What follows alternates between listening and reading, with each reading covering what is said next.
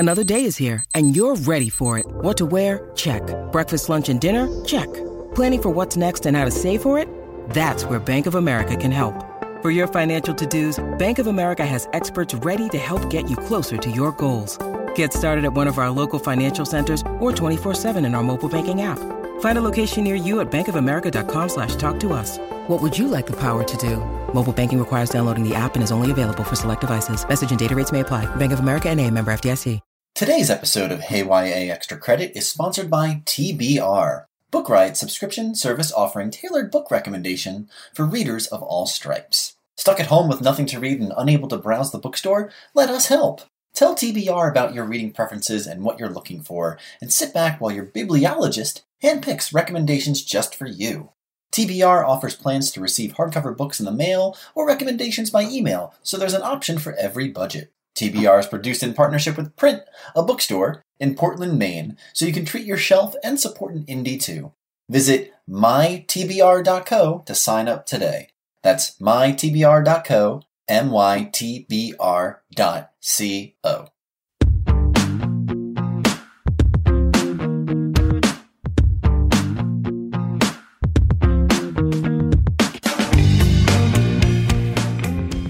Welcome to Hey Y A Extra Credit. Every other week, opposite the main Hey Y A podcast, we'll bring you a short form podcast, either as a book club discussion with a beloved Y A author, or look at two excellent backlist Y A books for your T B R. I'm Eric Smith, and today I'm recording with Jordan Taylor, author of the upcoming The Paper Girl of Paris. Today's episode brings you two great books from the young adult backlist, books that are at least a year old, as well as an author gearing up for her debut novel. Hooray! So welcome, Jordan. Your debut novel, The Paper Girl of Paris, is due out with HarperTeen this May. What can you tell us about it? Well, thanks so much for having me, Eric. I am just so happy to be on this podcast and to tell you all about The Paper Girl of Paris. Hooray! Yay!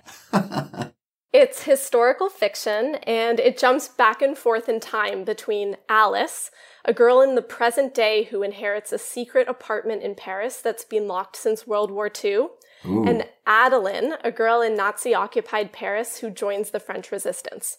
So what Alice discovers in the opening chapter is, one, that her grandmother left her this literal time capsule, and two, that her grandmother had a sister, Adeline, who she never ever mentioned. So while Alice spends her summer digging into her family's mysterious history, we also travel back in time and learn Adeline's story. How she and other teenagers risked their lives to fight back against the Nazis, and how she ultimately came to be estranged from Alice's grandmother. You know, add in some romance, some conversations around mental health, and that about sums it up. It's available for pre-order now, and it's out May twenty-sixth. Oh my goodness, that sounds so awesome. Can can I Thank ask? You. Yeah, can I ask how this, how did this story come to you? Like, it sounds amazing. So it was actually a really unique and exciting situation. My amazing agent, Danielle Burby, found out that HarperTeen was actually looking for an author to write a story about the French resistance in World War Two. Oh. And because I have a background in history, I was a history major in college. I'm Jewish. I'm very interested in um, really all aspects of World War Two. And it all really added up for me. And so I sort of auditioned for them, and I wrote a few sample chapters, and then from there worked with them on developing a plot around um, their original nugget of an idea. That's fantastic. Yeah, it was it was really perfect. Um, it was something that I was just so excited to work on as soon as I heard about it. And it, the whole process has been so much fun. That's awesome. And while this is your, I know this is your debut novel, it's not really like your debut as a writer. You're an editor. You write for places. Uh, where where can we find you? That's right. I am currently a deputy editor at Men's Health magazine. Um, I'm actually bench pressing as we do this interview. You can't see me, but I'm a very healthy man. Um, so I do a little bit of everything at Men's Health, but my biggest responsibility is editing our section, relationships section.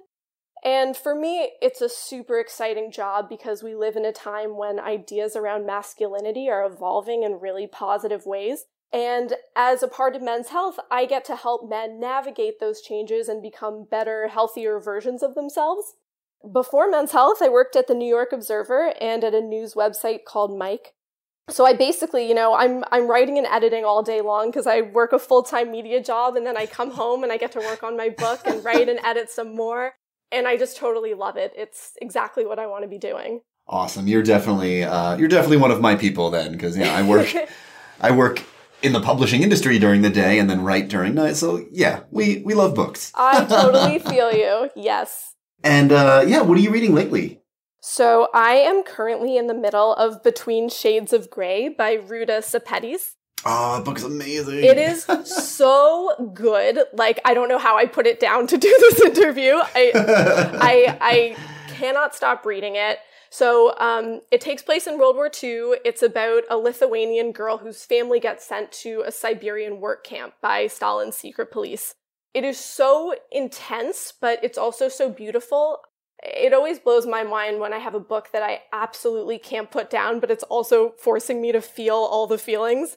And it, the book is so interesting to me because when I was writing my history thesis in college, I studied these people who were living in Soviet Union territory, and they were basically trapped between Stalin and Hitler. And, you know, in some cases, they actually perceived Hitler as a liberator because they had lived, been living under Stalin. And it's this really interesting and really, really sad piece of history. And I have, I personally haven't found too many books about it, so it's been amazing to read Between Shades of Grey. Oh, goodness. Have you read uh, Salt? Oh, dear. Salt to the Sea? Is that, no, is that the other one? I haven't read it yet, but um, that is definitely next on my list after reading this book. Oh, boy. Brace yourself. That is like a sob fest book. Oh, it's amazing. My God. So what is that one about? Uh, so it takes place on the, oh no, and I forget the name of the ship, but there, there's a ship uh, at the end of World War Two that gets uh, that gets sunk, and it's mostly full of um, civilians. Uh, and it focuses on, I think it's four different characters who are making their way to the ship, uh, hoping to get away from the battlefront. Uh, you know, three of them are your typical civilians. One is a uh, German soldier determined to prove uh, his worth, and It's it's this sort of survival story where you you kind of know things aren't gonna end very well for everyone, and it's just it's just gut wrenching. Um, and it's a part of history that is one of those sort of not often talked about moments of history. And I I don't know, I really love that about Y A in particular. Like, I feel like we get a lot of books that do that, where we're introduced to bits of history that we missed in our high school classroom, and yes. uh, you know. Writers like you and writers like Ruta out there are, are making us see them. Yeah, I mean, I basically spend my free time doing random historical research and trying to stumble across some story or character or detail that I've never heard of before, and then thinking up ideas around books around them. Oh, see, that's way better research than mine, because I'm usually just like on Wikipedia looking up a nineties rock band that I forgot about. Hey, that's... respect. The nineties are the best. Like, oh man, what is Toad the Wet Sprocket doing these days? And, and there I go. So, so in The Paper Girl of Paris, uh, you know, we jump around a little bit in time, right? Present, World War Two, back and forth, which is like a pretty popular space for kid lit, digging into World War Two. Like, what is it about that era that, I mean, because we just talked about Ruta's books that both of them are, are there. Mm-hmm. What is it about that era that makes it a place that writers and readers return to all the time? What, what do you think there? So I'm so happy that you're asking me this question. I hoped I would get to talk about this in uh, in this interview. So, I mean, I was the kid who was completely obsessed with World War Two books. And I have this memory as a young Jewish kid at Hebrew school learning about World War Two and the Holocaust for the first time. And this was in the nineties. And I remember thinking to myself, I cannot believe this happened only fifty years ago. Mm. And I was so disturbed, and I needed to understand. So, you know, I would go to the library and I would bring home stacks of books and I would just devour them. And then I would be super upset and I would have nightmares and I would wake my parents up and I'd be crying. And I'm pretty sure at one point my parents actually had to enforce a rule that I wasn't allowed to take any more World War Two books out from the oh, library because no. I was just, I was so interested, but then I would also be so distraught. I don't think the rule lasted very long, but it, I'm pretty sure it happened at some point. So, So thinking about what makes young people come back to this era again and again, I think it's that you have these horrifically dark circumstances that lend themselves to incredible stories of heroism and mm. love especially, I mean, not especially, but including among young people. You know, doing research for The Paper Girl of Paris, I read about children who put their lives on the line. And, you know, I think also reading about this era forces you to confront and to explore these very important and fundamental questions about who you are as a human. You know, how far would I go to stand up for what's right or to defend mm. the people that I love? And what would I do in order to survive? Oh, goodness. Well, yeah. All right. No, I totally see it. So so when it comes to these backlist titles, right, what we're going to talk about, I was trying to find, like, some read-alikes for The Paper Girl of Paris. Like, I mean, I haven't gotten to read it yet. I hope I do. I um, hope you do, too. I'm excited for you to read it. But I could definitely think of, like, a few underrated favorites uh, that also talk about World War Two. I think it's... I think it's really easy to think, like, oh, the book thief, yeah. like, right away. um, so I thought I'd maybe dig into a few that our listeners might not have heard of. And uh, so I'll talk about one, and then you could dig into one, and, and we'll go back and forth. So so my first backlist pick is uh, Prisoner of Night and Fog by Anne Blankman. Uh, have you heard? Have you read this one, Jordan? I feel like you would love this. I feel like I would love it, too. When you told me that you were interested in this book, I, I looked it up, and it sounds incredible, but I haven't read oh, yeah. it, and I'm adding it to my list. Oh, yeah. So Anne Blankman's uh, Y A historicals are just so awesome. And I think, I'm pretty sure this one won the Jewish Book Award uh, the year it came out. Um, when my wife and I moved to Ann Arbor for a little bit, um, this was around the time her book Traitor, Traitor Angels had come out. And if you haven't read that book, dear listeners, uh, please pick it up. Uh, it's this alternate history about the daughter of John Milton, who has to solve a mystery surrounding the poem Paradise Lost. It's a super brilliant book that's really underrated. Like, her dad gets arrested and there's clues hidden in the poem. It's kind of like the Da Vinci Code, but, like, really good instead. Uh, and I just loved it so much. Um, but this is, let's talk about her debut. So Prisoner of Night and Fog. Um, it's a duology. Uh, I'm going to read a little blip here. In the nineteen thirties, danger lurks behind dark corners and secrets are buried deep within the city. Uh, but Gretchen, who grew up on the National Socialist Party under the wing of her quote-unquote Uncle Dolph, has been shielded from that side of society ever since her father traded his life for Dolph's, and Gretchen is his favorite, his pet. Uncle Dolph is no other than Adolf Hitler, and Gretchen follows his every command. So, yeah, hi. It is about a teen girl who is... oh, goodness, being raised by Hitler, um, who meets a reporter who, uh, you know, is trying to sort of lead her away from everything she's been taught to believe uh, about the Jewish people. Uh, she's looking at the people that she's considered her friends. She's trying to figure out where her loyalties are. Does she choose the safety that she has as this, like, darling of the Nazis? Or is she going to dig up the truth and, you know, be on the right side of everything? Yeah. Wow.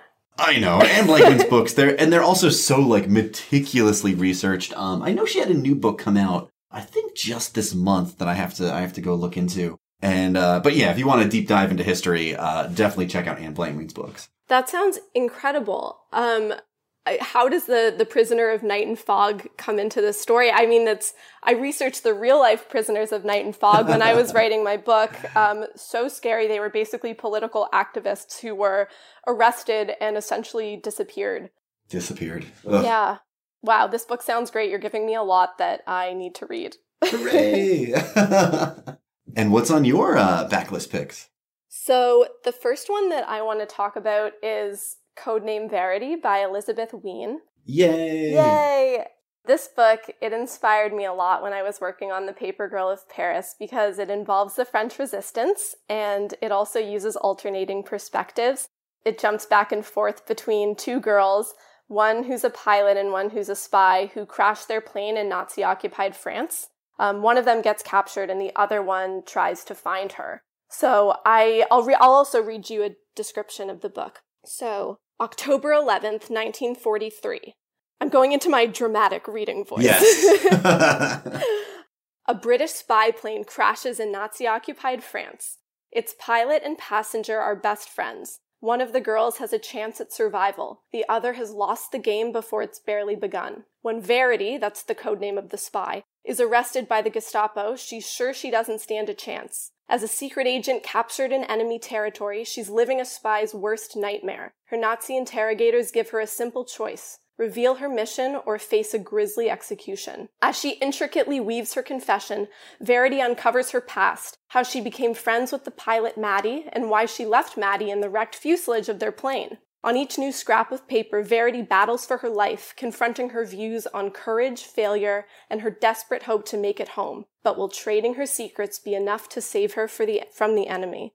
This book, it is so gripping. And I, I almost like don't want to say too much about it because it hinges on a really big twist.